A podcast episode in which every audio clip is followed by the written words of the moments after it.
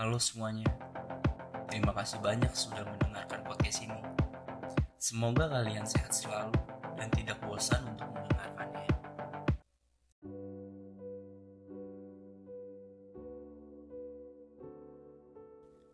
Ada suatu hal yang gue ingat dengan dia.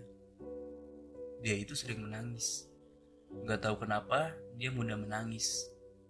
Jatuh dari sepeda dia menangis. Permen jatuh pun dia menangis. Tapi setelah itu dia tertawa kembali. Dan kita lanjut bermain sampai kita lupa akan waktu. Jika diingat-ingat, saat itu indah sekali rasanya. Menangis bukan sesuatu yang sangat menyedihkan. Beranjaklah dia dewasa. Dan di situ dia mengenal yang namanya cinta. Rasa sakit dan kerasnya kehidupan. Saat gue bertemu dengan dia dan bercerita banyak hal, tawa dan tangisan itu berbeda dari yang dulu. Tawanya dia tidak menandakan dia bahagia dan tangisannya menandakan bahwa dia sangat terluka.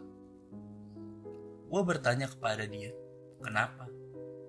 Dia bilang dia selalu bertemu dengan lelaki yang salah dan dia bilang juga proses menjadi dewasa ternyata tidaklah mudah. Terlalu banyak ujian dan cobaan. Dan sampai sekarang dia hanya bisa menangis dan tak tahu arah ke mana. Dulu waktu kecil sepertinya hidup menjadi orang dewasa itu menyenangkan. Selalu banyak uang. Apa yang kita mau pasti mudah untuk didapat. Hidup dewasa itu bebas, gak dia atur ke mana aja tinggal pergi. Tapi seketika pemikiran waktu kecil itu hilang, seperti harapan lalu dijatuhkan. Gue cuma mau bilang untuk dia, kamu lemah, seperti tidak terarah hingga menjadi pasrah. Tapi kamu berhak bahagia. Ambil keputusan yang ada. Ingat, duniamu akan baik-baik saja tanpanya. Meski aku tahu luka tak pernah bisa sembuh dalam sekejap mata. Ingat, hari-hari masih panjang. Kamu akan terus dipaksa menjalaninya dengan kesadaran penuh tentang betapa tidaknya bergunanya dirimu. Cobalah untuk rehat.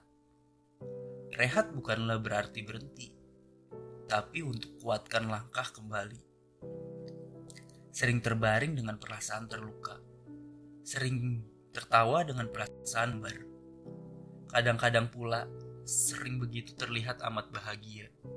Nyatanya ada begitu luka yang tertinggal. Terbenam dalam hal yang paling dalam di lubuk hati tak terlihat.